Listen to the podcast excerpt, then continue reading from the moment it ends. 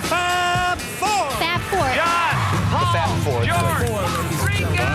Fab Four. Fab Four. Fab Four. We have for you the Fab Four. The Fab Four. Fab Forecast. In England, during those very early days, just while the Beatles were recording their first songs, it was a real wasteland. England had nothing really to offer as far as pop music was concerned. The big hits here that came from England were things like Acker Bilk, Stranger on the Shore. This was what they thought of in England.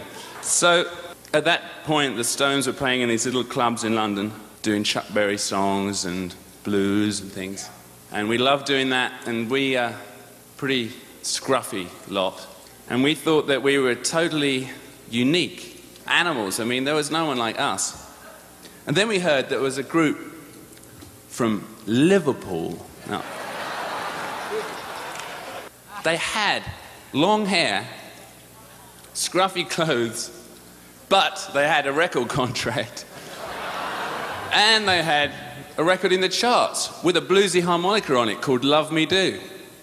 When I heard the combination of all these things, I was almost sick. So a little later on, you know, we were playing a little club in Richmond, and I was doing this song, and suddenly I saw there they were, right in front of me. The Fab Four. John, Paul, George and Ringo. The four-headed monster. They never went anywhere alone at this point. And they had on these beautiful, long, black leather trench coats. I could really die for one of those. And I thought, even if I have to learn to write songs, I'm gonna get this. Later on, they gave us our first big hit in England, which was a song they wrote called I Want to Be Your Man. And we were very grateful for that, because that really broke us in England. And but the example of the way they wrote and the original way that they crafted their songs wasn't lost on us. And later on, their success in America broke down a lot of doors that helped everyone else from England that followed. And I thank them very much for all those things. The one thing I never appreciated during those early years was every time I would come to New York, they would say to me, "Hey, are you a Beatle or are you a Goyle?" But, you know, I learned to live with that. Why don't we do it in the road? Why don't we do it in the road? It's good, huh? Why don't we do it in the road? Why don't we do it in the road? No one will be watching us. Why don't we do it in the road? Why don't we do it in the road?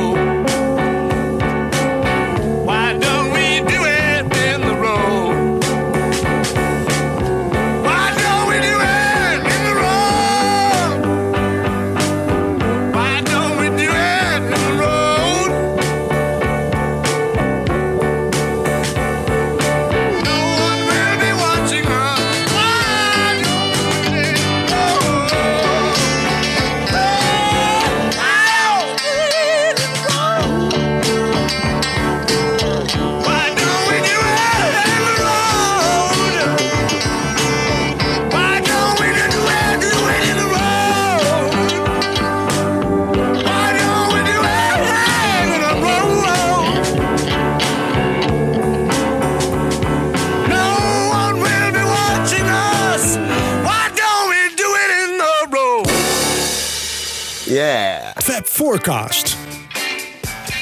Fab Forecasters, welkom weer bij een nieuwe show.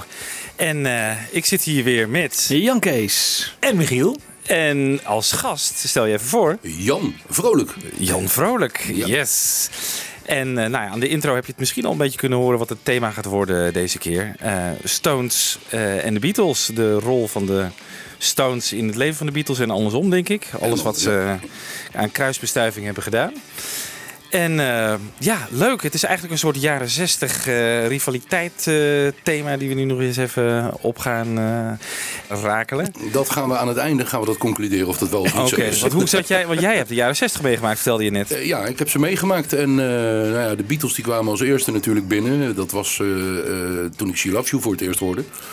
Ja. En nou, nog niet een half jaar, denk ik, of een paar maanden later was dat Not Fade Away. Hmm.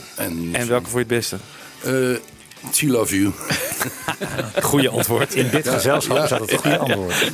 Nou ja, meteen een verklaring. Ik sta bekend als, in de Beatle-kringen sta ik bekend als de grootste Stones-fan onder de Beatle-fans.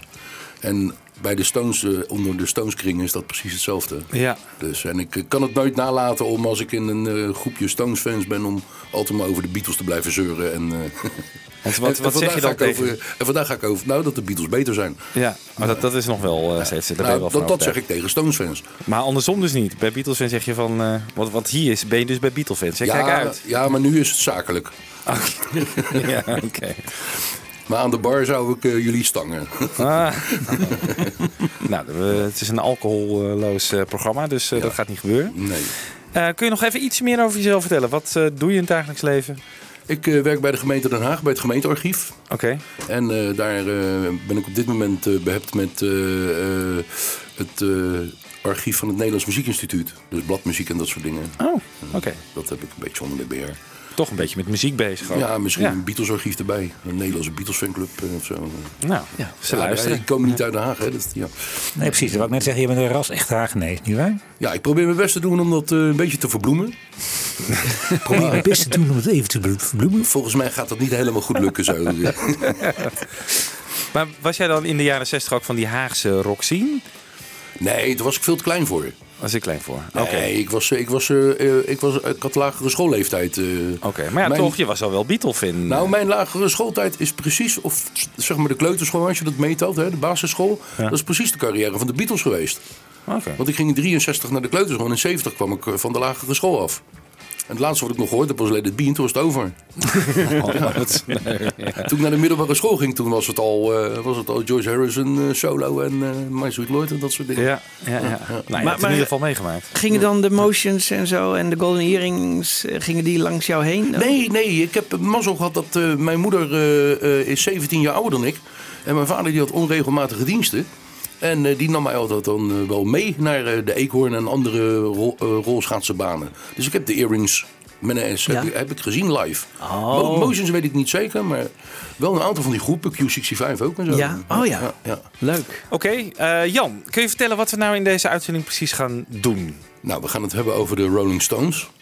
Zou je zeggen, in een Beatles-programma. Maar goed, er is natuurlijk meer dan wat menig Beatle of Stones-fan vermoedt. Is er meer dan I Wanna Be Your Man of We Love You. Hè, iedereen kent dat, die samenwerkingen. Maar de Beatles, hoe belangrijk de Beatles zijn geweest voor de ontwikkeling van de Stones. En hoe belangrijk de Stones, belangrijk, maar hoe sociaal, zeg maar, de sociale contacten tussen de Stones en de Beatles, dat die veel veelvuldiger waren als dat men vermoedt. En dat wil ik eigenlijk zo'n beetje gaan aantonen via verschillende thema's.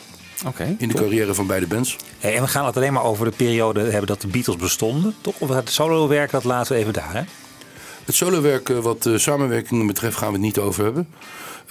Er zitten wel een paar kleine solo-uitstapjes tussen, maar dan betreft het om aan te tonen welk repertoire beide bands speelden. Ja, dus even kort zeggen, we gaan het hebben over rivaliteit, maar ook over wat ze juist gemeenschappelijk hebben en hoe ze elkaar hebben geïnspireerd. Klopt, ja. Hoe ze elkaar hebben geïnspireerd. Aan de ene kant lopen ze elkaar af te kammen. Aan de andere kant hebben ze veel bewondering voor elkaar. Nou, en dan gaan we aan het eind van de show maar eens kijken wat er van die rivaliteit overblijft. Of het meer liefde of meer haat is. Ja. En hoe erg de songs op elkaar lijken. Moet ik nog even vertellen wat we net hebben gehoord of niet? Ja. Nou, het begon natuurlijk met Mick Jagger, met zijn bekende toespraak van de installatie van de Rock and Roll Hall of Fame van de Beatles. Ja. En toen was Don't We Do It in the Road, dat was de gewone witte dubbel studio-uitvoering in feite. Maar die draaide Ronnie Wood in zijn radioshow. En nou ja, zoals dat je hoorde, hij ging zelf meester te spelen, meester te frieken. En hij was toch enthousiast ook. Dus. Dat doet hij vaak op zijn radioshow? Dan gaat hij zelf meespelen? Ja, gaat hij zelf meester te spelen. Jullie hebben ook wel eens een keer een stukje gedraaid ook. Ja, toen Paul te gast was. Ja, die mis ik helaas nog steeds. Maar goed, ik heb wel die andere shows van hem allemaal. Een stuk of, nou, ik denk dat het er 89 zijn. Oh, echt? Ja, en... Ron Wood is een vriend ook van McCartney, dacht ik, hè? Ja. Ja. Volgens mij wel, hoor. Ze zijn allemaal vrienden van elkaar. Ja, maar toch wel iets meer dan... Nou, ze maken allebei kunst, hè? Dat is in ieder geval zo. Ja, ja. Nou, en Ron Wood en Paul waren volgens mij allebei getuigen op het huwelijk van Rod Stewart. Die voor de zoveelste keer trouwde. Of nee, Ron Wood trouwde. En Rod Stewart en Paul McCartney. Dat was het. Ik wil net zeggen, wat heb ik niet bijgehouden hoe vaak die gasten trouwen. Ja. Nee, maar die trekken wel met elkaar op inderdaad. Ja. Ja. Maar over optrekken met elkaar gesproken heb ik even een heel kort samenvattingje van gemaakt. Dick Rowe van Decca, dat is de man die de Beatles afwees. Ja. Die is door George Harrison dan weer getipt op de Stones. Ja. Tijdens Jukebox Jury was dat, geloof ik. Ja, dat is wel aardig van hem. Ja, dat was heel aardig. Ja, inderdaad. Hoor. No hard feelings. De Beatles die zijn toen komen kijken in de Crawdaddy Club. En die waren zo enthousiast, die zijn gelijk meegegaan naar Edith Grove. Naar die puinhoop waar ze toen woonden. Waar de Stones wonen, ja. Waar de Stones wonen, ja. En daar hebben ze het is nu een museum trouwens. En daar hebben ze gitaar zitten spelen met z'n allen. En zitten praten en bluesmuziek zitten draaien. En geen enkele foto ervan, hè. Dat was het begin van de vriendschap. Eigenlijk wel, ja. Ze maakten kennis met elkaar. Ja, wat leuk. En toen werden de Stones uitgenodigd om met de Beatles mee te gaan. Omdat ze gingen optreden, weet ik alleen niet meer waar. Maar wel ergens in Londen. En Brian die mocht een van de gitaren mee naar binnen nemen van George. En die werd aangezien door fans als dat hij een van de Beatles was. En toen werd hij dus echt overvallen. Toen lag hij op de grond, half schuimbekkend. En nou ja, toen zei hij tegen Keith Richards, meen ik dat het was, van... dit wil ik ook, dit is wat ik wil. Ja, nou, zo is het gekomen. Nou ja, later hebben ze natuurlijk nog I Wanna Be Your Man. Maar daar komen we straks allemaal nog op terug. En dan, Mick en Keith waren ook bij de videoopnames van All You Need Is Love en Day in the Life. Ja. En Mick ging zelfs ook nog mee naar Bangor, naar de Maharishi de eerste keer in Wales. Oh, ja. Dus die was er ook bij toen het nieuws van Brian doorkwam. Ja. Ja. Ja. En ze gingen natuurlijk ook allemaal in Londen naar dezelfde kroegen. Ja, de Speakeasy. De Speakeasy en de Adlib. Ja. En Scotch of James. En hoe heet hij ook weer? Dingen was er ook altijd bij van de Animals. Eric Burdon. Ja, Eric Burdon, Er zijn ook nog een aantal gebeurtenissen die als legende te boek staan. Dat wil zeggen, ik heb er wel over gelezen in verschillende boeken en tijdschriften. Maar ik kan niet staan of het waar is. Brian Jones die zat aan het einde van zijn Latijn bij de Stones. En die zit in een van die clubs waar we het net over hadden. Zit hij met John aan een tafeltje. En John zegt van, nou, ik heb eigenlijk ook genoeg van die mekka met zijn geneuzel. Zullen we met z'n tweeën een band beginnen? Dat schijnt in de lucht gehangen te hebben. Maar een paar dagen later was hij dus dood. Brian Jones. Ah, 69. Dat is 69, ja. Toen hadden ze wel ruzie, maar dat zou kunnen. En het jaar daarvoor, toen is er ook gesproken over een Rare Earth label. Wat de Stones en de Beatles samen zouden oprichten. Ze zouden dan ook een studio beginnen. En om een of andere reden is dat er nooit van gekomen. Waarschijnlijk door Allen Klein. Die ging net bij de Stones weg. Ja. Die zette zijn voet bij de Beatles tussen de deur. En misschien zag hij dat niet zitten. Omdat dat misschien te machtig werd, die twee samen. Maar ja, dat werd dan op een gegeven moment dan wel Apple.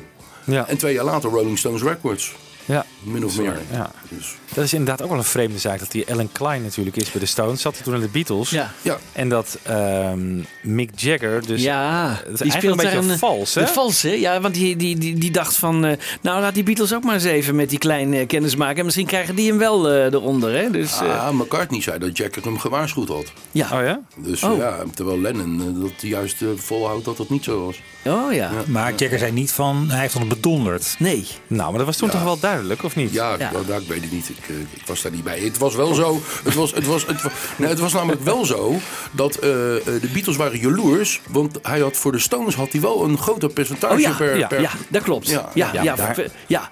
En daar schermde hij mee. Daar kwam die binnen. Hè? Ja, bij John Lennon. Natuurlijk te gek. Ja. Ja. Ja. En George Harrison, de stille Beatle, was op de achtergrond ook de geldwolf. Dus die zei van gelijk. Ja. Die zei ook meteen van, joh John, we moeten met die vent verder in zee gaan. Ja. Ja, ja. Maar goed, hoor, nog overeenkomsten. Nou, we hadden het net over kunstenaars. Hè. Dus, beide groepen hebben leden die op de kunstacademie gezeten hebben. John Lennon uiteraard en Keith Richards. En ook Stuart Sutcliffe en Dick Taylor, de eerste bassist van de Stones. Die later de Pretty Things heeft opgericht. En beide groepen hebben die eerste bassist dan ook afgestoten. En vlak voor de doorbraak hadden ze ook een drumwissel. Charlie Watts en Ringo Starr. En platentitels. Daar kan je ook een hoop overeenkomsten in zien. Let It Be, Let It Bleed. Ja. Het nummer Think For Yourself. Tell Me What You See. Tell Me. Ja, het zijn spijkers op laag water, maar ze bestaan wel. Don't Bother Me van George Harrison versus Don't You Bother Me van de Stones. One of the 909, Flight 505. En dan heb ik nog een leuke plaathoes in de aanbieding. De Witte Dubbel LP en Bankers Banket. Allebei wit, hè? Allebei wit, ja. Maar ja, die waren de Stones eerder, die waren eerder volgens mij met Bankers Banket, hè? Nee, volgens mij niet. En dat was ook niet echt de bedoeling van de Stones. Want ze hadden, oorspronkelijk hadden ze die hoes met die play. Dat is waar. Ja, dat is waar. En die kwam niet door de censuur. Toen hebben ze een soort parodie op een etiket gemaakt. Wat ik wel wilde zeggen over Bankers Banket. Het is wel een bekend feitje dat de Stones hadden net dat album afgerond. En Mick was in alle staten, die was hartstikke trots. En hij had echt het idee van, nou hebben we de Beatles het nakijken gegeven. Hè? En ze geven een feestje en John en Paul komen binnen met een e-state van... Hey, Jude and Revolution. Toen werd hij helemaal ziek. Ja. Ook weer vuil, maar... Ja, wel om te lachen. Ja. Er zijn natuurlijk zoveel overeenkomsten. Er zijn ook heel veel nummers die ze allebei deden. En ik denk dat we naar het eerste voorbeeldje daarvan kunnen gaan luisteren. The best things in life are free, but you can keep them for the birds and bees. I want more, what I want. I'm gonna tell you how it's gonna be. You're gonna give your love to me. And I'm bigger than a Cadillac. Try to tell you, but try to back.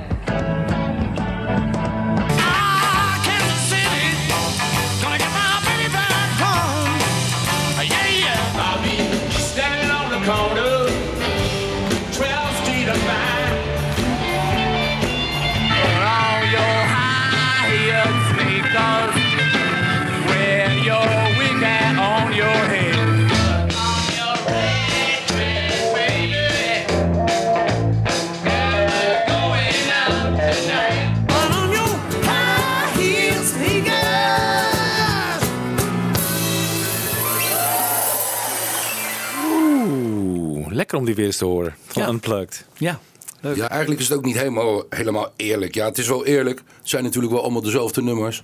En heel veel Stones en Beatle-fans die staan er ook verbaasd van dat er zoveel gelijken zijn. Maar ja, je kan ook zeggen, ja, het zijn allemaal bootleg outtakes dingen. Ja. En zo kan ik het ook, weet je wel. Dus ja, wat dat betreft heb ik de volgende montage klaargezet. En dat is wel allemaal officieel uitgebracht. Hetzij in de studio opgenomen, hetzij bij de BBC. Okay. Maar dit is allemaal officieel materiaal. En dat is de grootste gemene deler van beide bands. Dat hadden we nog niet gezegd, dat is Chuck Berry. Ja, zeker. Ja. Nou, zullen we maar erin knallen? Wel ja, knallen gelijk maar achteraan.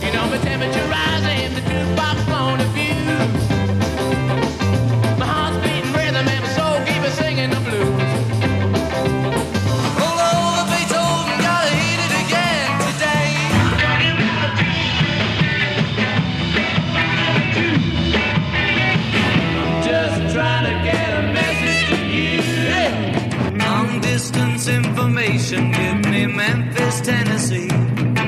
Only that I miss her and all the fun we had. Sweet little 16, she just gotta have about $500,000 framed autograph. Oh, Carol, don't let us steal your heart away. Well, I've gotta learn to dance if it takes me all night day.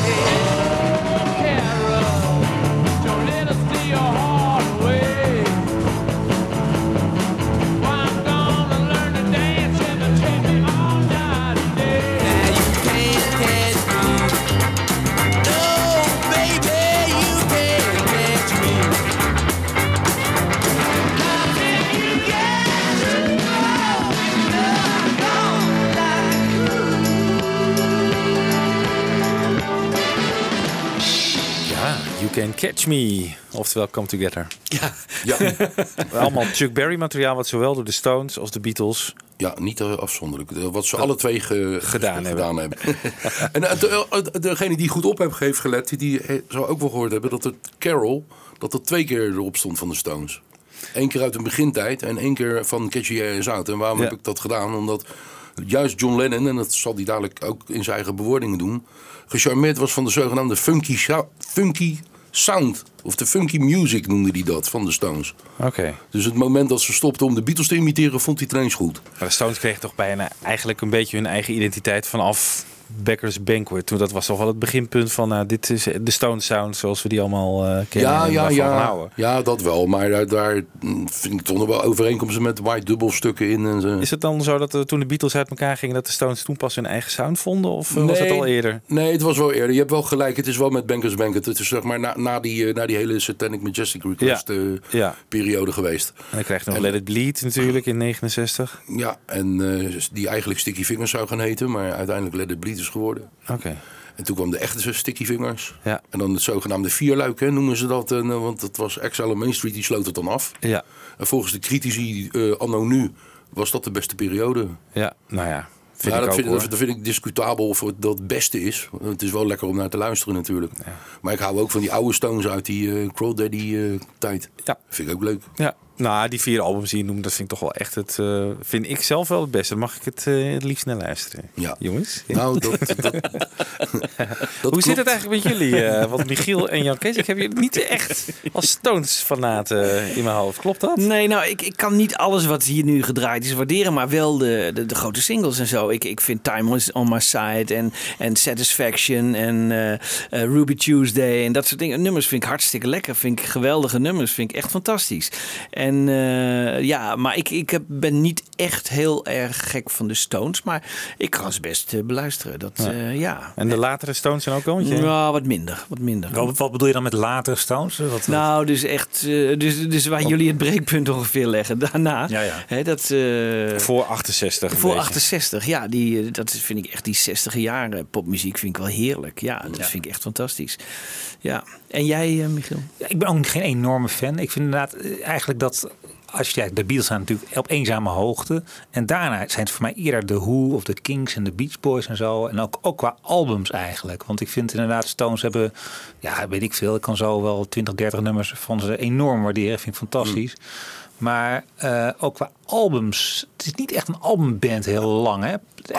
Aftermath was toch wel een huzarenstukje? Ja. Dat was ook de eerste LP waar... Ja, maar de Beatles zijn toch veel eerder al echt bezig met van... Wij zijn al echt een singleband. We maken ijzersterke singles en daarnaast van die klassieke albums. En bij de Stones komt dat eigenlijk pas later. Nou, het eerste klassieke album was eigenlijk Rubber Soul. Daarvoor waren het verzamelingen van... Hard Days Night, hè? Kom op. Ja, dat is toch ook al... Het is een prachtige verzameling songs. Maar, maar het is niet een statement van dit is een album. Vind je niet? Nee, dat vonden ze zelf ook niet. Dat weet ik niet. Het hoort natuurlijk bij een film, maar het is wel echt een... Ik bedoel juist die singles waren allemaal los van de albums. En daarnaast hebben we al die... We kunnen van meet af aan terugvallen op ijzersterke albums. Ik zeg ook niet dat het een slechte LP is. Alleen het was niet bedoeld als een album. Het was bedoeld als een LP. Ze zijn het pas album gaan noemen vanaf het moment dat het een bepaalde samenhang kreeg. En dat het een statement werd, een kunstuiting. Dat is bij Hard Days Night ben ik wel met Michiel eens. Dat is het ook wel. Het is wel eenzelfde gevoel, dat het energielevel dat Beatles brengen. Die Beatlemania die komt heel erg goed tot zijn recht op die plaat. Plus dat natuurlijk iedere song van Lennon en McCartney is. Ja. Vandaar dat ik net over Aftermath begon. Dat is dan wel een klassieker. 2 jaar later, maar dan zijn alle nummers van Jagger en Richards. Ja, dat komt dan wat later bij de Stones. Hè? Ook het schrijfproces komt wat later op gang, toch? Ja, ze zijn ook later begonnen natuurlijk. Ja. Ja. Wanneer begonnen ze Jagger en Richards? De Stones die schreven al onder de naam... Nanker Phelge. Nanker Phelge, ja. Nanker Phelge. Nanker was een gekke bek en Phelge was een kamergenoot van Bill Wyman. Ja. Maar dan schreven ze het in principe allemaal. Dan kwam het jammen tot stand. Er waren ook allemaal instrumentals, hè? Nee, Tell Me volgens mij ook. Oh, Tell Me ook Nanker Phelge? Okay. Nou, dat weet ik niet zeker meer. Maar ik heb het even niet op mijn netvlies. Maar ze zijn pas echt gaan schrijven toen ze volgens dat Indiana-verhaal opgesloten werden in de keuken door Andrew Oldham. Nou gaan jullie aan je werk, want die Beatles verdienen als gekken. Ja. Nou, het schijnt dat ze dus met een hele lading bagger uit die keuken gekomen zijn. En dat hebben ze toen allemaal weggegeven. Ja. Aan de Mighty Avengers en aan allemaal mindere goden ook. Oh, ja. Dus de Stones waren al eerder met giveaways dan de Beatles. Maar dat was alleen maar de reden dat de Stones konden het gewoon niet uitbrengen. Dat was gewoon te slecht. Zeg, welke rol speelde Brian Jones daar nou in? Want ik bedoel, die kon toch ook wel componeren? Brian Jones, of die kan componeren, dat zou ik niet weten. Want daar heb ik helemaal geen bewijs van. Volgens mij niet. Maar hij was wel multi-instrumentalist. Ja. En hij wilde Beatle zijn. Zijn hele carrière. Dus hij heeft meer de sound bepaald dan dat hij echt de muziek bepaalt. Zo zou je het kunnen zeggen, samen met Andrew Oldham, ja. Hij was ook de leider eigenlijk in het begin. Hè? Ja, Brian Jones. Dat zijn band. Ja, klopt. Dus ze gingen componeren. Maar wanneer lukte dat nou wel een beetje dan? Want in het begin dus opgesloten werden niet. Maar toen, wanneer wel? The Last Time, denk ik, hè? Ja, dat was zo'n beetje 64? De eerste hit was. Ja, dat was Marianne Faithfull, maar dat was een weggevertje. Ja, dat was een weggevertje. Later hebben ze die pas zelf opgenomen. Oké. Want dat was volgens wat ik ervan gelezen heb een van de eerste dingen waar ze mee de keuken uit mochten komen. Ja, precies. Ja, maar ze hadden ook nog van die andere... I'd Rather Be With The Boys en allemaal van die slechte nummers. Die zijn ook allemaal terechtgekomen op dat album Metamorphosis. Oké. Die kun je maar beter laten liggen. Maar dus... Ja. Eigenlijk van heel slecht naar heel goed in één keer. Ja, toevalstreffer. Nou, dat kan geen toevalstreffer. Ja. Nee. En dan de bekende droom van Keith Richards. I Can Get No Satisfaction. Dat liet wel een voetdruk achter. Ja, het lijkt wel een beetje alsof ze hun eigen talent ontdekken of zo. Ja. Is dat nou een beetje zo gegaan? Ik heb altijd het idee gehad dat de Stones een soort veredelde garage punkrockband was. Maar dan vanuit de blueshoek, zeg maar. En de Beatles waren dat ook wel. Maar die kwamen toch meer uit de poppyhoek. Maar die waren in het begin ook bloedhard. Het is ook altijd zo, dat imago ook. Hè? Dat de Beatles zijn van die net geschoren jongetjes, tussen aanhalingstekens. En die kwamen allemaal uit de middelklas. En de Stones die kwamen uit hele gegoede burgergezinnen. En die liepen daar een beetje de bohemium uit te hangen. Daar was Lennon ook altijd pissed over. Ja, die had dat liever gewild natuurlijk. Ja. Maar dat mocht niet van Brian. Ja. Nee. Oké, waar gaan we mee door? Hoe ze elkaar beïnvloed hebben. Oftewel, wat boze tongen beweren dat ze van elkaar lopen te jatten. Dat is ook ik ben een hele tijd bezig geweest, maar dat is helaas niet gelukt. Want ik heb daar geen goede software voor. Om Hey Jude en Sympathy for the Devil met elkaar te mengen. Want het zijn namelijk dezelfde akkoordenprogressies. Hey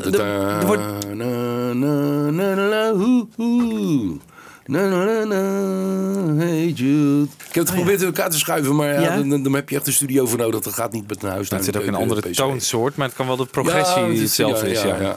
Ja. Dus, maar goed, het is mij dus niet gelukt om dat samen te voegen. Heb ik wel een heel kort dit dingetje gevonden van de Residents. Dat is überhaupt al atonaal, dus dat klopt altijd. Maar misschien kun je even een klein stukje laten horen wat ik dan bedoel.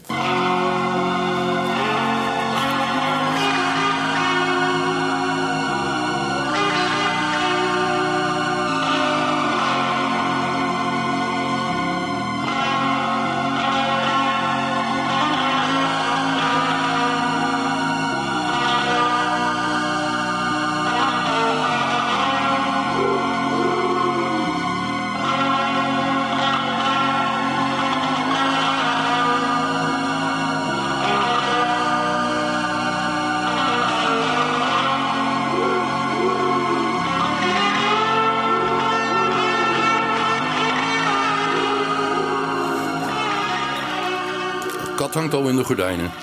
Ja, wat wordt er een Yoko Ono ineens goed, hè? Nou. Als je dit hoort. Hitler was een vegetarian.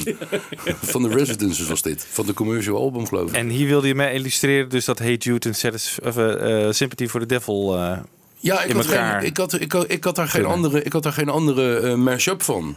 En dit speelde de Residents al in de jaren 70. Oké. Dus maar net als wat ik zeg, het is hartstikke vals en atonaal en bewust chockerend. dat het dan altijd wel klopt natuurlijk. Ik heb ook wel eens een hele mooie mashup gehoord van With a Little Help from My Friends. En dan de instrumentale versie ervan. En dan Sympathy for the Devil van Mick Jagger. Oh, die heb ik nog niet gehoord. Ja, die is heel mooi. Die is echt geweldig. Die is ook heel goed. Je kunt dus best de Beatles songs en Rolling Stones songs samenvoegen. Ja. Maar nu zie ik eindelijk in het draaiboek iets over imitaties staan. Waar we het straks eigenlijk al wel over willen hebben. Ja, dat van elkaar. Je alternatief imiteren inderdaad van elkaar. Ja. John Lennon gaat er even iets over vertellen. En dan krijgen we een nummer wat ik ook wel eens in een andere show heb laten draaien. En dat, volgens mij gaat dat over Paul McCartney. Dat durf ik niet met zekerheid te zeggen. Dat heet The Singer Not The Song van de Rolling Stones. I always was very respectful about Mick of the Stones, but he said a lot of sort of tarty things about the Beatles, which I am hurt by, you know, because I can knock the Beatles, but don't let Mick Jagger knock them, you know, because I'd like to just list what we did and what the Stones did 2 months after on every fucking album and every fucking thing we did. Mick does exactly the same. He imitates us. Let It Bleed. Satanic Majesties is Pepper. We love them, man. It's the most fucking bullshit. That's all you need is love. I resent the implication that the Stones are like revolutionaries and that the Beatles weren't. If the Stones were or are, the Beatles really were. They're not in the same class, music-wise or power-wise, never were, and Mick always resented it. But I never said anything. I always admired them because I like their funky music and I like their style, you know. I like the direction they took after they got over trying to imitate us.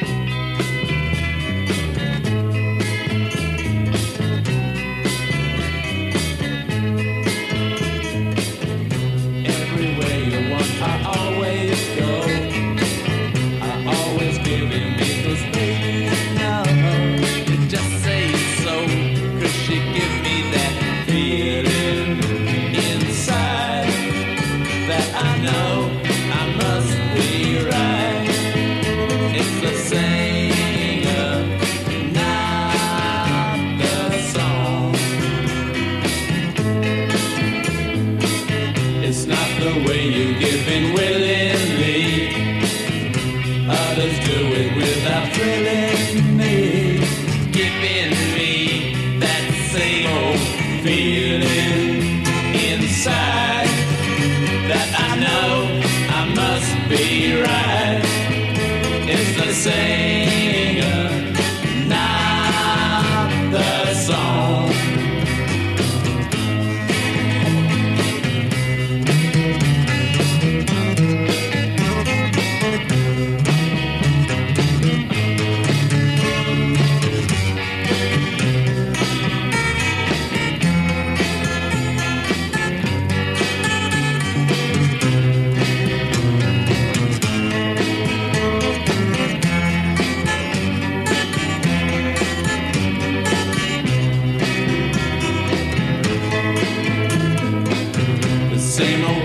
And the same old songs, we've been going there for much too long. There's something wrong, and it gives me that feeling inside that I know I must be right. It's the singer, not the song. It's the singer, not the song. It's the singer, not the song. En waarom zou dit over Paul McCartney gaan? Nou, het mogen duidelijk zijn in ieder geval dat er wordt gezongen over... Het is de zanger en niet het liedje. Kan net zo goed natuurlijk over Mick gaan. Dat dacht Mick ook, dat Keith het voor hem had geschreven. Maar waarom dan op de achtergrond dat eeuwige gitaartje... wat lijkt op And I Love Her. Oké. En zeker aan het einde hoorde je dat net. En het, er is ook nog eens een keer een overeenkomst tussen de beginzanglijn. Dat is Not a Second Time. Ja. Oh ja. Ja. Dus. En dat het over Paul McCartney gaat, dat heb ik. Dat is mijn filosofie, ja. Ja. Maar het klopt wel, het past wel in als je ernaar luistert en naar de tekst en de overeenkomst met de muziek van McCartney ook. Ik vind het wel mooi wat Lennon zegt in dat citaat. Ja. Ja. Van iedereen mag ons dissen, maar niet de fucking Stones. Nee, ik bedoel, ik kan mezelf prima kritiseren, maar ik trek het niet als Mick Jagger het doet. Ja. Dat vind ik wel heel mooi. Hij lijkt op een Hagenaar, hè? Wat dat betreft, hè?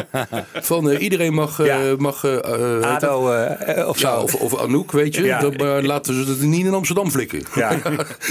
Ja. Ja. Ja. Maar Stones hebben inderdaad vaak zich laten leiden door de Beatles. En daarmee bedoel ik door wat de Beatles deden, dat de Stones dat later ook deden. Heeft John Lennon echt gelijk in.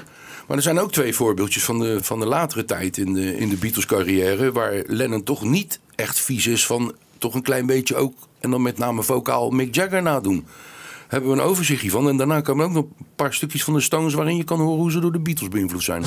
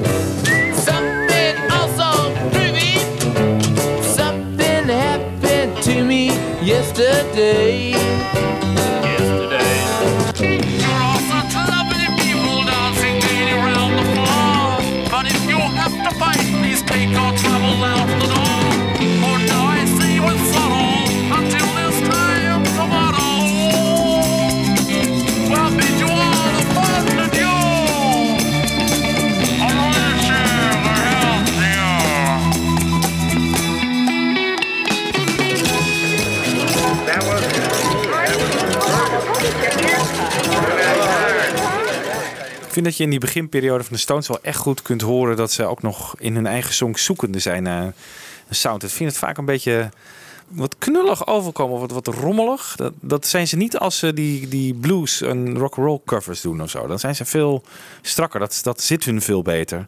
Nou, dit was al een beetje de opmaat naar de nieuwe tijd al. Want het maar dat heb ik bij Ruby Tuesday bijvoorbeeld ook. Dat vind ik ook een beetje denk dat niet echt lekker gespeeld of zo.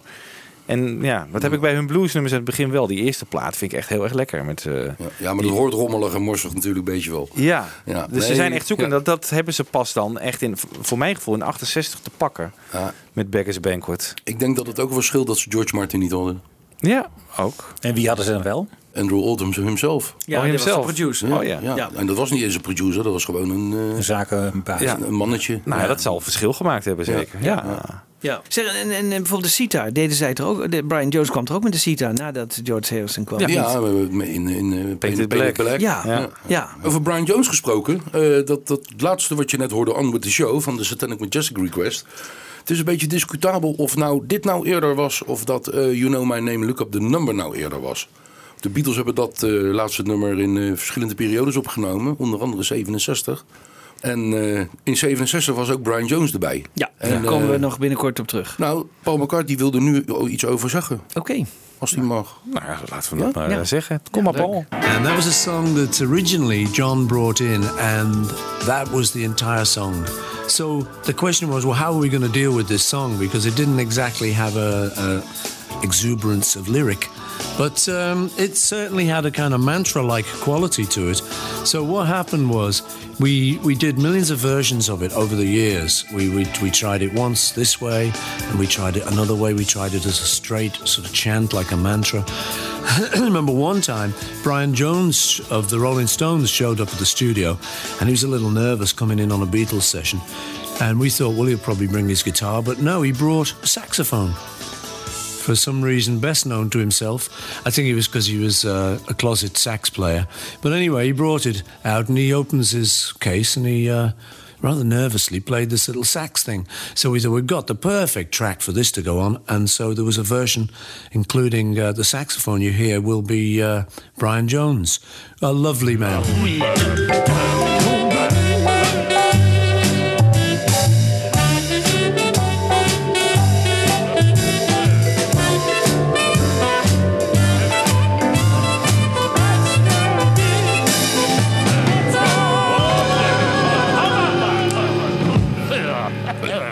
Zou dat nou van een mellotron komen, vraag mij af, Jan Kees? Wat?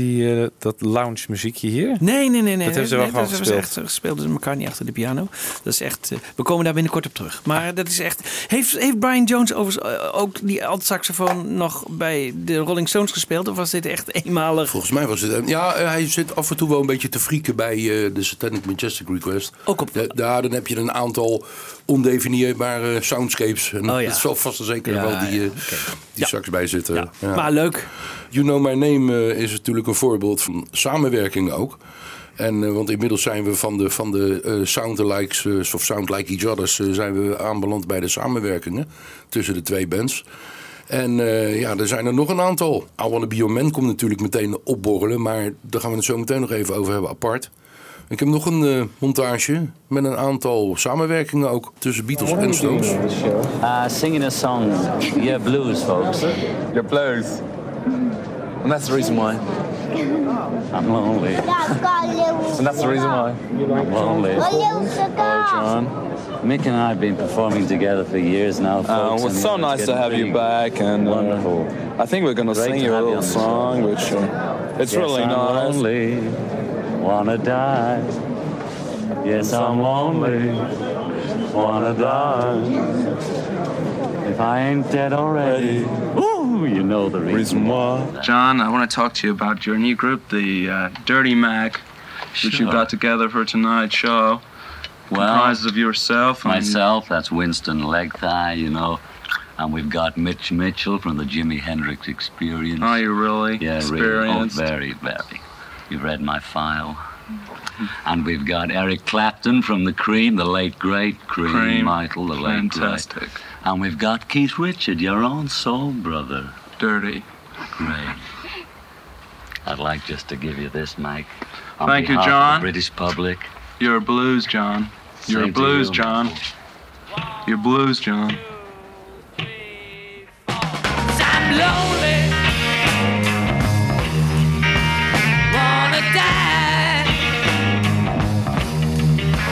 Yes, I'm lonely, wanna die, if I ain't dead already, girl, you know the reason. Why don't we sing this song all together, open our heads and love each other strong, and if we close our eyes together.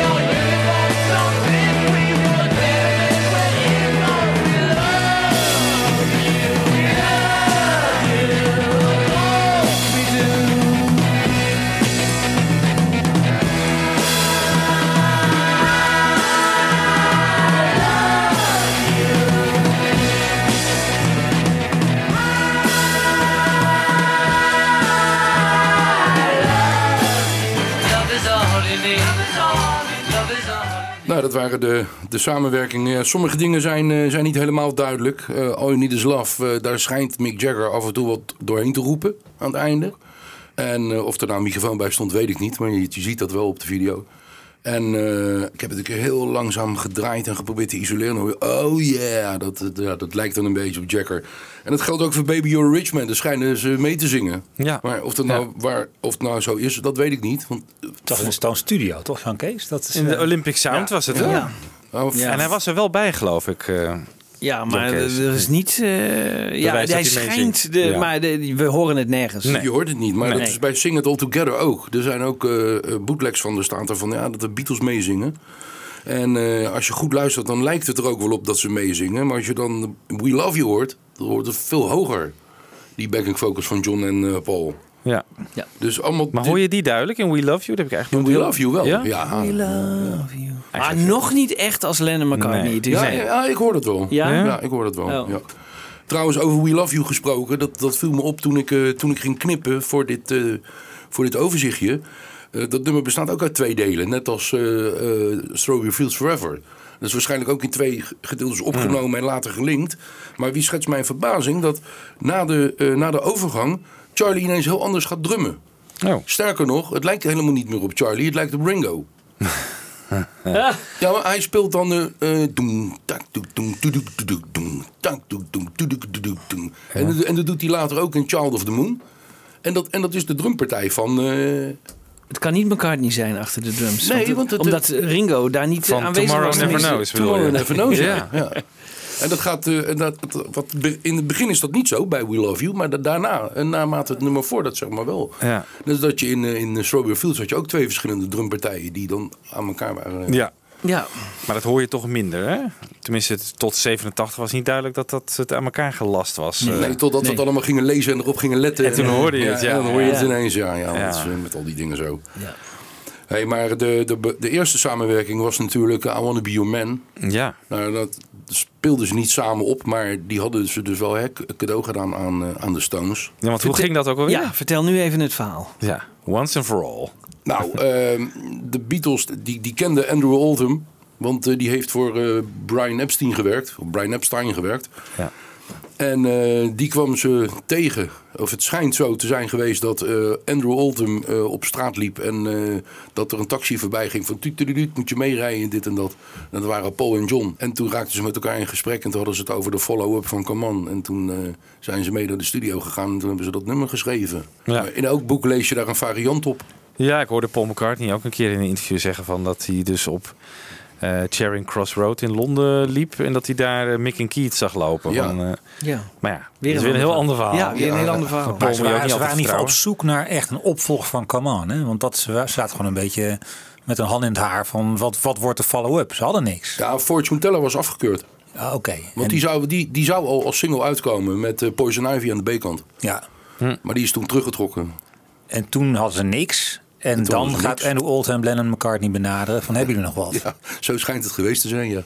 En dan hebben ze dus in de studio een soort middle-eight of iets. Het nummer hadden ze al een beetje in embryo-vorm. Ja. Maar afgeschreven in de studio waar de Stones bij waren. En die sloeg echt stijl achterover. Dat is de legende. Maar ik bedoel, volgens mij had Ringo hem al lang ingezongen. Ja, nou ja, dat zou kunnen. Het is wel gek dat die op de Bill with the Beatles staan. Want van wanneer is de Stones versie? Hebben we dat paraat, die kennis? Dat hebben we niet helemaal paraat, maar dat moet geweest zijn januari 64? Nee, eerder. Want eerder. De Beatles is 63 is het. Is in ieder geval 63. Nou, Michiel, ga eens aan het werk, joh. Ja. We horen geen getik. Nee.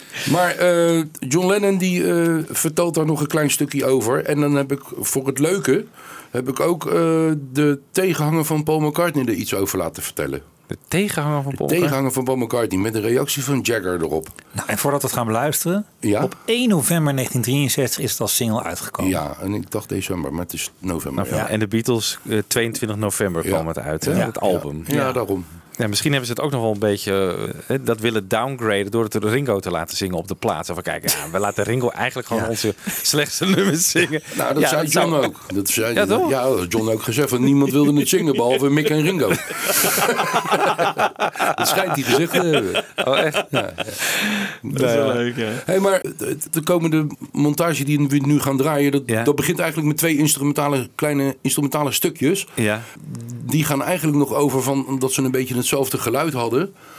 Maar het heeft wel degelijk met dit onderwerp te maken. Want dat was wel ook de reden dat de Beatles als eerste in aanmerking kwamen... om voor de Stones een liedje te schrijven. Oké. 1, 2, 3, 4...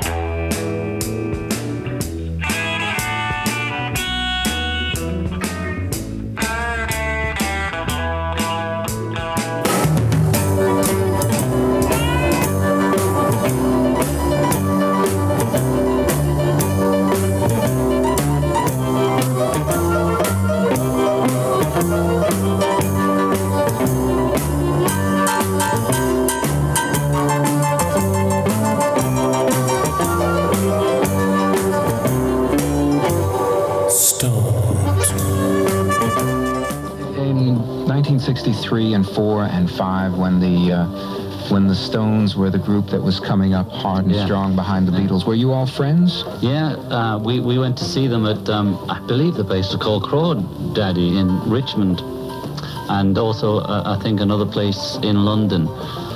And the story on how this song we're going to play, I Want to Be Your Man, which we virtually finished off in front of them. Because they needed a record. They'd put out Come On by Chuck Berry, and they needed a quick follow-up. And we went down, we met Andrew Oldham, who used to work for us, or used to work for Epstein, and he'd then gone with the Stones and probably got them off Giorgio Gomelsky, and he came to us and said, have you got a song for them? We said, sure, you know, because we didn't really want it ourselves, which is one way of putting it.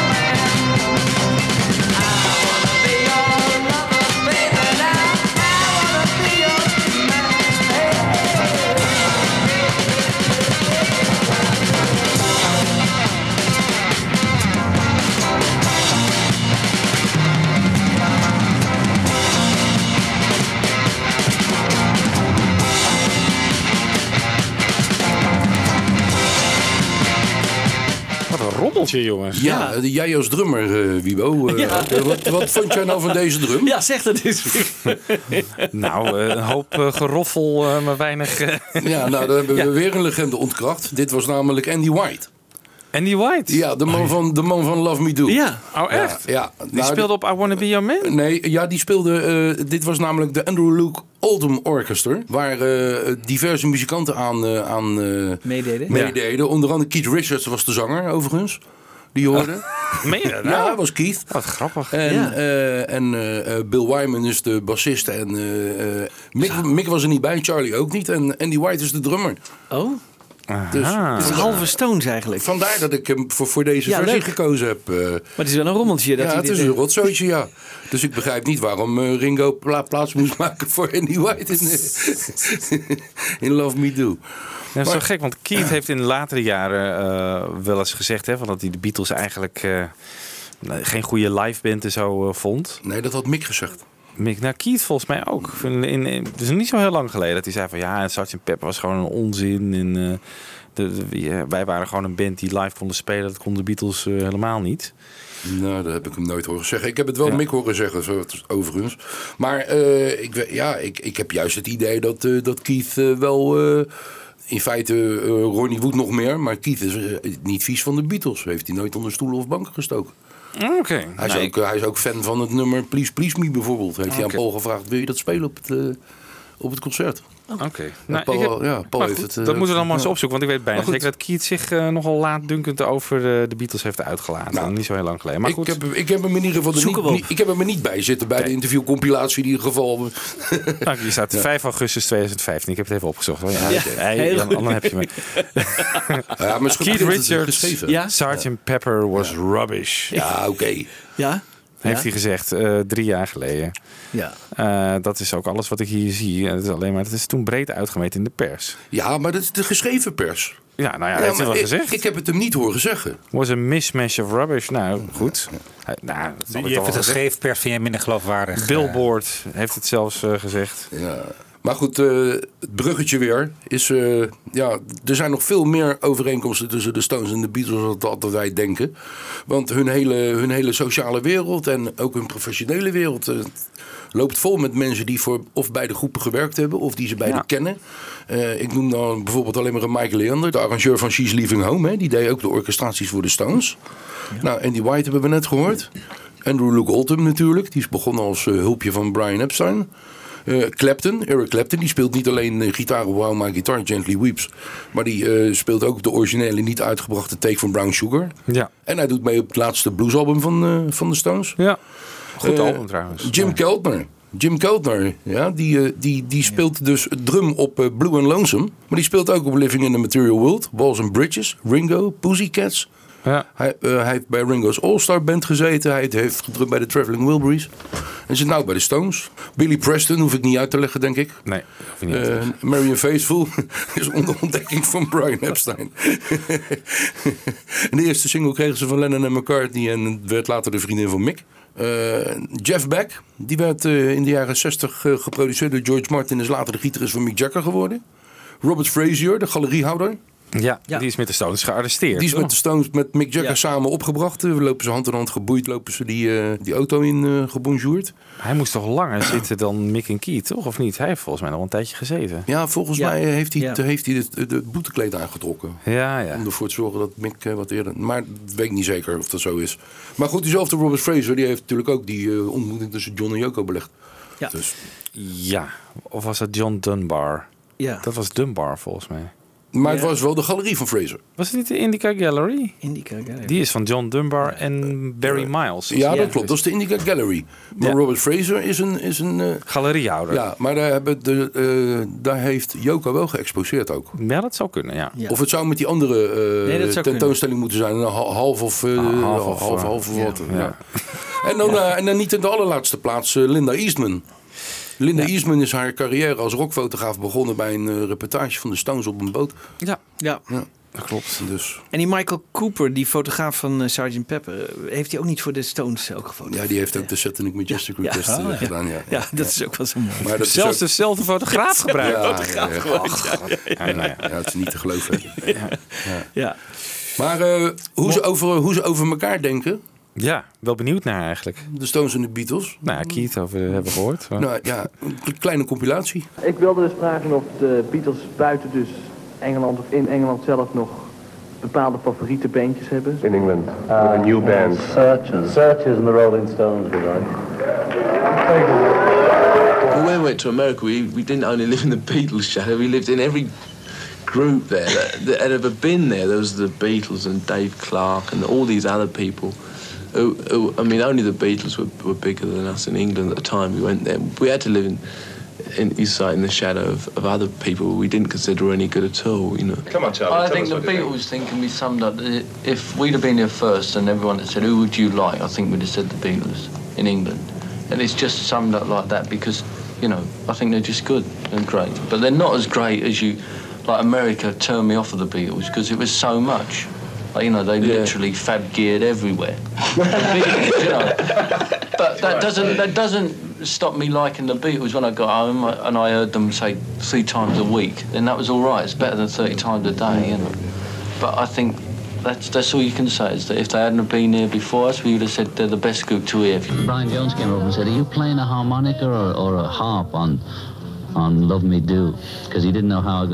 He knew I got this bottom note, and he suspected I said a harmonica, you know, with a button, which wasn't real funky blues enough, you suppose, but you couldn't get Hey Baby licks on a blues harp, and we were also doing Hey Baby by Bruce Chanel at that time. How do you compare your group with the Beatles? I don't know. How do you compare it with the Beatles? I don't compare it at all, you know, there's no point. Well, let's get right down to the brass tacks. Do you think you're better than they are? But what? You know, it's not the same group, so we just do what we want and they do what they want, and there's no point in going on and comparing us. You can prefer us to them or them to us. Mm. It's just diplomatic, you see. Very diplomatic, and I don't want to labour it, but do you feel you do what you want to do better than they do what they want to do? Yes. Probably. I don't know. I don't know what they want to do, you see. They had, like, these very catchy pop things that they were very good at, and they had one over us on the catchiness and instant quality of those pop hits of the time, but we had the edge when it came to live performances, that we were much better at, basically. They I'm not saying they weren't a live band, but they were not that brilliant, really, when it came down to it. I don't think John really liked performing, or he got fed up with it, and we went through the whole thing where performances, instead of being these fun gigs in clubs, we actually played and you sweated and they became like you do 3 songs and girls would drag you off and they would all scream and you know, it was just became silly. Hal Blaine played songs fantastically well. The phrasing and the way I drummed. Wonderful, wonderful. And I mean, blimey, the list of, as a player of songs, is like Ringo. You know, Ringo plays songs great. You couldn't play Walrus and all them things without Ringo. I mean, that's how you play him. Whether John stood over him. Or you know, Paul going da da da da da. I don't know. I wasn't there, but the way he plays them, they're wonderful. Because Charlie came on a little more arty than Ringo and knew jazz and did cartoons, that he got credit. No, you're right. And I think Charlie's a damn good drummer, and the other guy's a good bass player. But I think Paul and Ringo stand up with any of the rock drummers. Mm-hmm. You know, not technically great, and none of us are technical musicians, none of us could read music, none of us can write it. Mm-hmm. But as pure musicians, as inspired humans to make the noise, they're as good as anybody. Nou, het is wel mooi dat John dat zegt, hè? Ja. Over zijn oude maatje Paul. Ja. Ja. Ja. Ik vind het bijna ongelooflijk om te horen dat hij de Beatles moet verdedigen ten opzichte van de Stones. Nee, maar even, in die tijd was het kennelijk, stond het voor heel veel mensen vast dat de Stones betere muzikanten waren. Anders zegt John dit allemaal niet, toch? Nou, het is misschien een beetje uit zijn verband getrokken, wat we meestal doen bij uitspraken van John. Want dit was natuurlijk, maakte deel uit van een groter interview. En er werd eigenlijk meer gevraagd over of ze vrienden waren van de Stones en wat. Ja, maar hij zegt op een gegeven moment van, Bill Wyman en Charlie Watts zijn hele goede bassisten en drummer. Terwijl ik zeg maar, ik heb in mijn hoofd van als een van de dingen waarom ik de Stones iets minder van dan de Beatles vind, is gewoon als muzikanten. Ja. Vind ik ze eigenlijk stuk voor stuk minder. Nou, in ieder geval de bassist en de drummer. Nou goed, daar kan je over twisten. Maar kennelijk was er in die tijd, kennelijk gemeengoed, de algemene mening dat de Stones de superieure muzikanten waren. Nou, het interview stamt uit 1970. Het is het John Werner interview van Rolling Stone. En toen was wel de geldende kritiek van de pers op dat moment, was dat de Stones wel niet beter waren, maar geloofwaardiger waren. Die maakte LP-muziek en die stonden hun mannetje en die waren politiek aan de juiste kant. Allemaal onzin. Maar zo werd dat wel gezien in die tijd. En dat is wat John Lennon verdedigt. dat de Stones werden gezien als revolutionair. Hè? Zowel muzikaal als qua denkwijze. En de Beatles waren maar gewoon een paar hitparade jongetjes. Ja, nou, dat werd toch niet zo gezien in die tijd? Ja, daar geloof ik niks van. Vanaf de tijd dat Rolling Stone en al die andere kranten in opkomst kwamen, zeg maar net als Muziek aan het Oor en zo, was dat toch wel... Maar de Beatles hadden de Sgt. Pepper gehad, White Album. Dat waren toch allemaal kunstwerken van heb ik jou daar. Ja, ook door de muziekpers. En, ja, en Lennon was natuurlijk ook echt een spokesperson voor zijn generatie met die bed-ins. Dat was zeker wel politiek en maatschappelijk bewust. Nee, vanaf Magical Mystery Tour ging het de foute kant op. Ja. Qua pers. Qua zogenaamde serieuze pers. Oké. En waar kwam dat door dan? Was dat echt John met Yoko was of zo? Je kreeg op een gegeven moment dus pop en rock, weet je wel. Je kreeg FM en AM. Je kreeg LP en single muziek. En de Beatles werden toch om een of andere reden toch meer beschouwd als singlegroep. Is niet mijn mening hoor, nogmaals. Dat mogen dat duidelijk zijn. Maar dat was wel in dat tijd de heersende kritiek. En hoe is de mening dan tegenwoordig over de Stones en de Beatles als muzikanten? Hoe? Nou, hoe kijken we daar tegenwoordig tegenaan? Vinden we, ik hou het niet echt bij, maar is Charlie Watts, wordt hij heel erg hoog aangeslagen als drummer? Nee, behalve wanneer hij zijn jazzding doet. Dan vinden we hem heel goed. Ja, dan, zelfs Ringo heeft daar nog wat van over gezegd. Die zei van, nou, ik ben nog bezig kijken bij hem en het was hartstikke leuk en dit en dat. Charlie wel over Ringo zou je net horen. Ja, die was wel heel positief. Ja. Ja, dat is een beetje Ringo's probleem. Niet alleen in relatie tot of de Stones nou beter zijn dan de Beatles. Maar Ringo heeft natuurlijk altijd wel een imago-probleem als drummer gehad. Ja, gek hè? Totdat Phil Collins voor hem op de bres kwam. Maar dat kantelt wel een beetje, heb ik het gevoel. Ja, zeker. De laatste jaren. Ja, zeker. Maar Ringo is ook wel natuurlijk altijd een beetje een soort clown geweest. Zo. En je kan als clown volgens mij niet een serieus genomen drummer worden. Ja, volgens mij is ook een drummer een clown. Ik weet het niet, maar... Ja, Keith Moon was het ook natuurlijk, maar... Nou, die wordt wel op zijn kwaliteiten beoordeeld natuurlijk. Ja. Dat was echt wel meer een solo-drummer. Ja. Maar goed, dat is het probleem voor Ringo. Maar ik vind Charlie Watts wel een goede drummer, hoor. Het is gewoon echt de combinatie van die muzikanten van de Stones... die een bepaalde sound opleveren. Dus eigenlijk net zoals met de Beatles. Zijn er allemaal niet muzikanten gewoon van zichzelf... die heel erg technisch goed zijn. Maar als ze samen spelen, dat hoorde je in de Star Club met de Beatles. Dus ja, wat dat betreft, als Mick Jagger zegt van... ze waren niet zo goed als live band. Laat hem die Star Club eens even horen. Ja, maar dat is toch fantastisch. Jagger, ja. Het is gewoon toch wel een stuk jaloezie bij die man altijd geweest. Hij heeft het nooit kunnen hebben dat de Beatles net steeds een stukje populairder waren dan hij. Dat hoorde je ook inderdaad. Daar had Lennon het ook over. Maar het is ook niet mijn favoriete Stone. Laat ik het zo zeggen. Dat zal Keith wel zijn, of niet? Momenteel wel. Oh, en wie was het? Ja, Ronnie vind ik ook wel leuk. Ronnie. Maar het is eigenlijk voor mij nog steeds de nieuweling. Ja. Ook al zit hij er 42 jaar bij. Maar maar ja, zijn het nou rivalen, hè? Vragen we ons af. Die rivaliteit, waar kwam dat nou vandaan? De pers. Van de pers, hè? Ja. Dat denk ik wel. Want ze waren gewoon wel vrienden van elkaar en kwamen wel bij elkaar over de vloer. En was het ook niet zo dat Paul McCartney ooit een keer beweerd heeft... volgens mij in Many Years From Now... dat hij Mick Jagger zijn allereerste marihuana-sigaret heeft laten roken of zo. En dat Mick dat daarna weer ontkrachtte. Ja, hallo, wat denkt die vindt wel niet dat hij de eerste was? Ja, nee. Ja. Maar ze gingen wel met elkaar om. En Mick kwam vaak bij Paul over de vloer, heb ik begrepen, in de jaren 60. Ja, nee, dat klopt. We waren gewoon vrienden. En anno nu nog, hè? Tenminste Keith en Paul dan. Ja. Dat is wel unlikely. Gaan ze nog wat samen componeren? Want daar zijn ze mee bezig. Maar dat wordt maar steeds voor uitgeschoven. Daar zitten we eigenlijk op te wachten. Ja. Dat had eigenlijk de gelegenheid moeten zijn van deze show. Ja. Maar we hebben het nog niet. Dus ja. Maar echt, hebben die twee ook wat met elkaar opgenomen dan? Of, ze zijn, is het gewoon... ze hebben in ieder geval met elkaar geschreven. Ja. En er zijn op YouTube interviewtjes van, ik dacht Keith Richards, die dan dat vertelt. Oké. Maar het moet nog steeds op één van hun twee soloplaten komen. Of samenwerkingsplaat of wat ook. Ja. Misschien vinden ze het allebei wel niks. Ik bedoel, we kennen McCartney natuurlijk. Die heeft al 100 keer dingen voor zich uitgeschoven. Ja. En dan vervolgens wordt het aangekondigd en dan komt het weer niet. Ja, dat klopt. Dus, Secret Life of a Party Girl, jongens, hebben we nog steeds niet gehoord. Nee. Carnival of Light ook niet. Nee.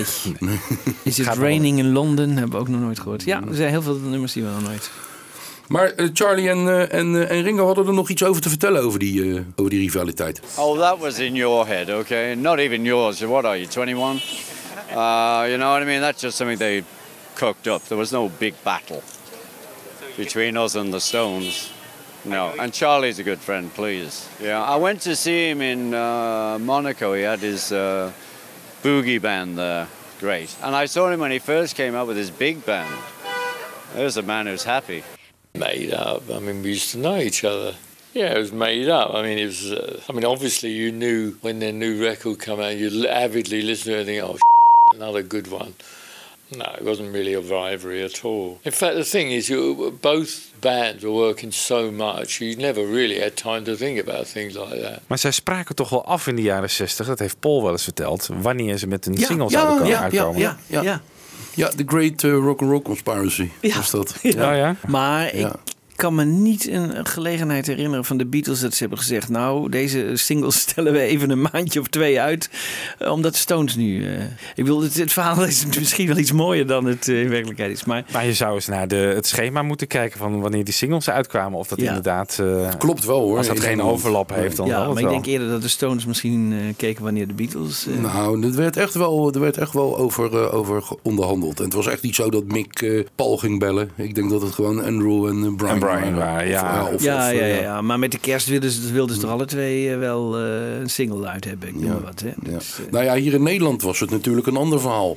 Ik kan me nog herinneren dat It's All Over Now gooide Hard Days Night van de top 40 af. En de Beatles die sloegen terug met I Should Have Known Better. Die kwam er gelijk al, dat stond allemaal bij elkaar. Ja, dat was geen officiële single dan. Maar in Engeland wel, daar werd echt rekening mee gehouden met elkaar.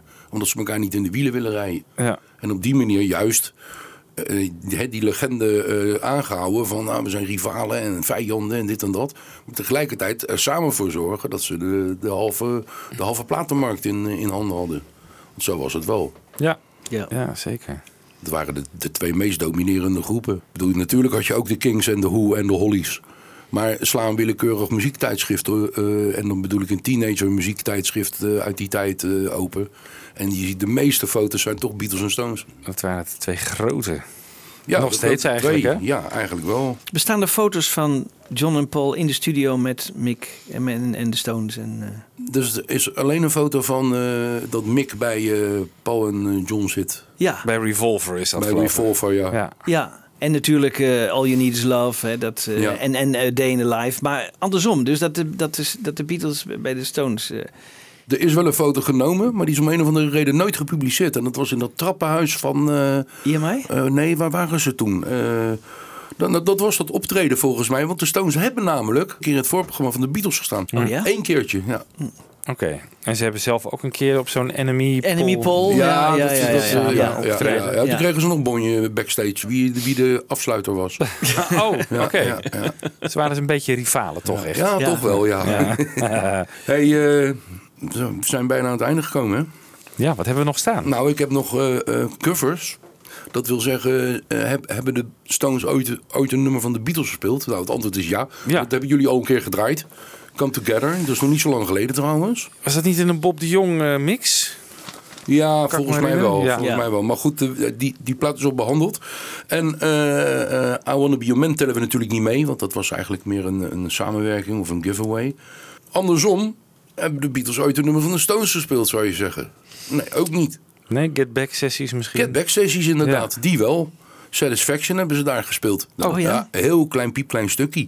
Maar... op het concert van Bangladesh, maar dan zijn het natuurlijk niet de Beatles. Maar George die speelt dan wel gitaar met een all-star band. En spelen is Jumping Jack Flash. Ja. Maar het is interessanter inderdaad om te laten horen hoe Satisfaction werd gespeeld. Dat is een heel verveeld klein stukje. Overigens waren de Stones in de film Charlie Is My Darling ook verveeld. En zaten ze ook als een duel achter hun instrumenten. En toen zaten ze... I've Seen a Face, geloof ik toch ook? Of niet? Nee, ja, en I Feel Fine. Zaten ze de hele tijd idioten doen.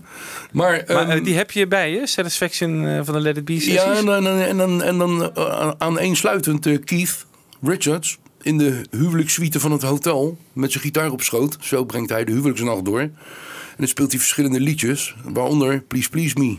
Hij heeft ook ooit toegegeven, ook tegen Paul McCartney, dat een van zijn favoriete Beatle-nummers is. En Paul McCartney heeft het dan ook voor hem gespeeld, on a good friend's request. Wanneer? Privé voor hem of zo? Nee, op optreden. Dat is nog niet zo lang geleden. Was dat in dat optreden in de woestijn vorig jaar? Waar al die grote... Nee, langer geleden. Het is al langer geleden. Volgens mij was het ergens in... Hij heeft het in 2005 op de setlist gehad, volgens mij, rond die tijd. Nou, dat moet het toen geweest zijn. En dat was speciaal voor Keith, dus... Nou ja, hij zei on a good friend's request, zoiets dergelijks, zei hij. Oh, en dat was Keith. Ja. Oh, okay. Wat leuk. Want toen kwamen ze elkaar al tegen bij die bekende palmbomen waar je uit kon vallen. Oh, wat erg ook, ja inderdaad. Ik heb hem ooit nog geïnterviewd, Keith Richards. Oh ja? Ja. Echt waar? Ja, dat was in 2009 in Londen toen... had hij dat boek uit, live. Ja. Prachtig boek trouwens. Die biografie. Ja, de biografie. En vertel eens, hoe was dat? Vertel even. Dat was heel erg leuk. Het was wel een ronde tafelgesprek, maar ja, iedereen was van de schrijvende pers en ik van de radio. Hmm. Dus ik zei tegen iedereen, ik moet dichtbij zitten, want ik moet goede kwaliteit audio hebben. Ja. Dus ik werd echt pal naast Keith neergezet. Ja. En dus iedereen ging aan de tafel gewoon natuurlijk een vraag stellen. En ik weet niet meer wat ik gevraagd heb. Maar die podcast heb ik nog wel... die staat nog wel ergens online. En na de hand, toen bleef ik natuurlijk even hangen. Ik dacht, ik wilde die hotelkamer niet uit. Want was Keith Richards gewoon in dezelfde kamer. Dus ik wilde zo lang mogelijk blijven. En toen liep ik naar hem toe. Want ik had dat boek natuurlijk mee. En hij zei van, wil je het signeren voor me? Ja, oké. Nou, for who is it? Zei hij. Zei, my name is Weibo. What? En toen zei ik van, it's Wino with a B. Want hij zit natuurlijk in zo'n band, de Expensive Winos. Dus ik dacht, dat weet hij vast wel. Ja. En zei hij, yeah. En toen wist hij het. En toen ging hij zo opschrijven. En je zag echt aan het handschrift, was zo hoekig. Ja. Voor mij is ook een beetje een dyslectisch persoon, hoor. Maar goed... en daarna zei ik van, mag ik met je op de foto? Yeah, sure, baby. Nou, kom maar, een fototoestel. En, sta je samen met... Ik sta samen met Keith op de foto, En wie heeft die foto dan gemaakt? Dat zijn een van zijn assistenten die daar rondliep. Maar ik was echt de allerlaatste die kamer uitliep. Ja, vind ik toch fantastisch. Ja, dat was een heel mooie ervaring. Leuk. Ja, leuk. Maar dat boek is een aanrader ook, hè? Ja, ze hebben in de kast staan en ik kan altijd voornemen om te lezen. Ja, ik moet hem ook altijd nog lezen, maar... Ja. Oké. Maar goed. Nou, Satisfaction, laat maar horen dan.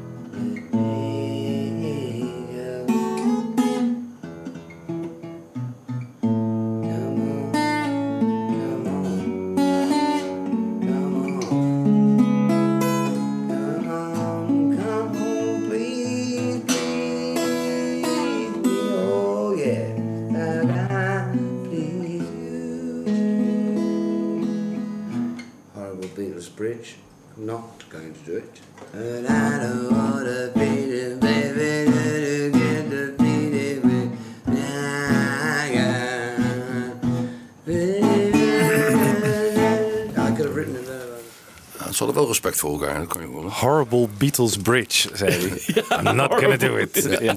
Ja. En dan toch wel. En toch wel doen. Dat was te moeilijk voor hem. Ja. Maar goed. Jongens, ja, we waren aan het eind, zei je net. Ja, en is dat nu ook zo? Ik hoop dat het een beetje duidelijk is hoe de Stones' rode draad door de Beatles-geschiedenis heen lopen. Ja, ik maar eerder andersom, denk ik, toch? We vertellen hier het Beatles-verhaal, toch? Dat is waar. Nou, en dan lopen de Stones, zeg maar. Als je nou moet terugkijken van wat... dan zijn de Beatles belangrijker voor de carrière van de Stones geweest dan andersom. Nee, toch? Dat staat geheel buiten kijf. Ja. Maar ik had het eigenlijk meer over gewoon... hoe ze deel uitgemaakt hebben van het leven van de Beatles. Ja. Ja. Ze behoren in feite ook tot de kennissenkring en de vriendenkring. Zoals ook alle andere bekenden die... om de haverklap ook een boek schrijven bijvoorbeeld. Ja. Dus eigenlijk moet Mick Jagger gewoon een boek schrijven over zijn tijd. Ja, eigenlijk wel, ja. Ja. Het zou niet eens zo gek zijn. Ja. I wanna be your man, kan hij dat dan noemen? Ja. I owe it all to them. Ja. Ja. Hey Jan, dankjewel voor je komst. Ja, nee, niks te danken. En voor je mooie montages en speurwerk. Het is heel leuk geweest om te doen. En het is nog steeds leuk om te doen, want ik ga er gewoon nog mee verder. Met het aanleggen van dit archief. Ah, heel goed. En we hebben een laatste plaat gaan we draaien, neem ik aan, hè? Ja, daar sluiten we altijd mee af, inderdaad. Ja, toch? Dat lijkt me wel handig. Wil ik wel even vertellen wat dat is? Dat is namelijk... staat het nou? Come Together. Ja, Come Together, maar ik had er iets over opgeschreven. Er staat hier Daytripper Satisfaction. Ja, Come Together komt niet. Wat is het nou, jongens? Daar hadden we geen tijd meer voor. Come Together... Het lijkt de Mecca podcast wel. Ja, dat is niet te geloven dit, hè? Toen zo kan het toch niet werken? Belachelijk. Dan gaan we het weer zo doen. Knopjes, Wiebo. We gaan het weer zo doen, hè? Niet te geloven, hè?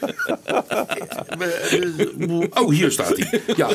Ja, ik heb hem gevonden, jongens. Nee, het zijn twee tribute bands. De ene band heet Abbey Road. Dat is een Beatle tribute band. En die andere die heet Jumping Jack Flash. Dat zal de Stones. Waarschijnlijk is dat de Stones tribute band, ja. Maar die waren in de House of Blues... Hebben die gezamenlijk opgetreden. En toen hebben ze voor het laatste nummer... zijn ze met z'n allen het podium opgegaan en hebben ze een mash-up gespeeld. Oh, leuk. Het leek mij een leuke afsluiter. Nou, dan sluit ik hem af. Jan, bedankt. Ja. Jan Kees en Michiel ook. Ja dat jullie er ook weer waren. Ja. Is toch altijd leuk.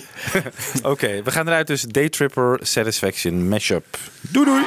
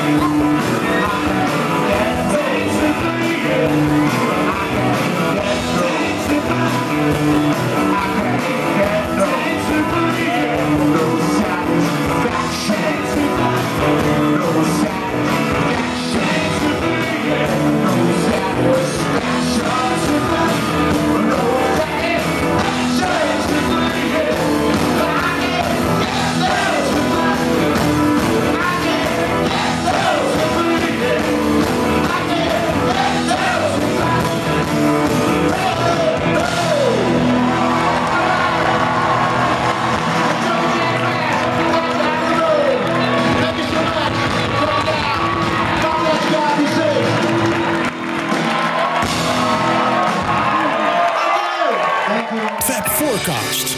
Luister ook naar Fab Forecast via BeatlesFanclub.nl.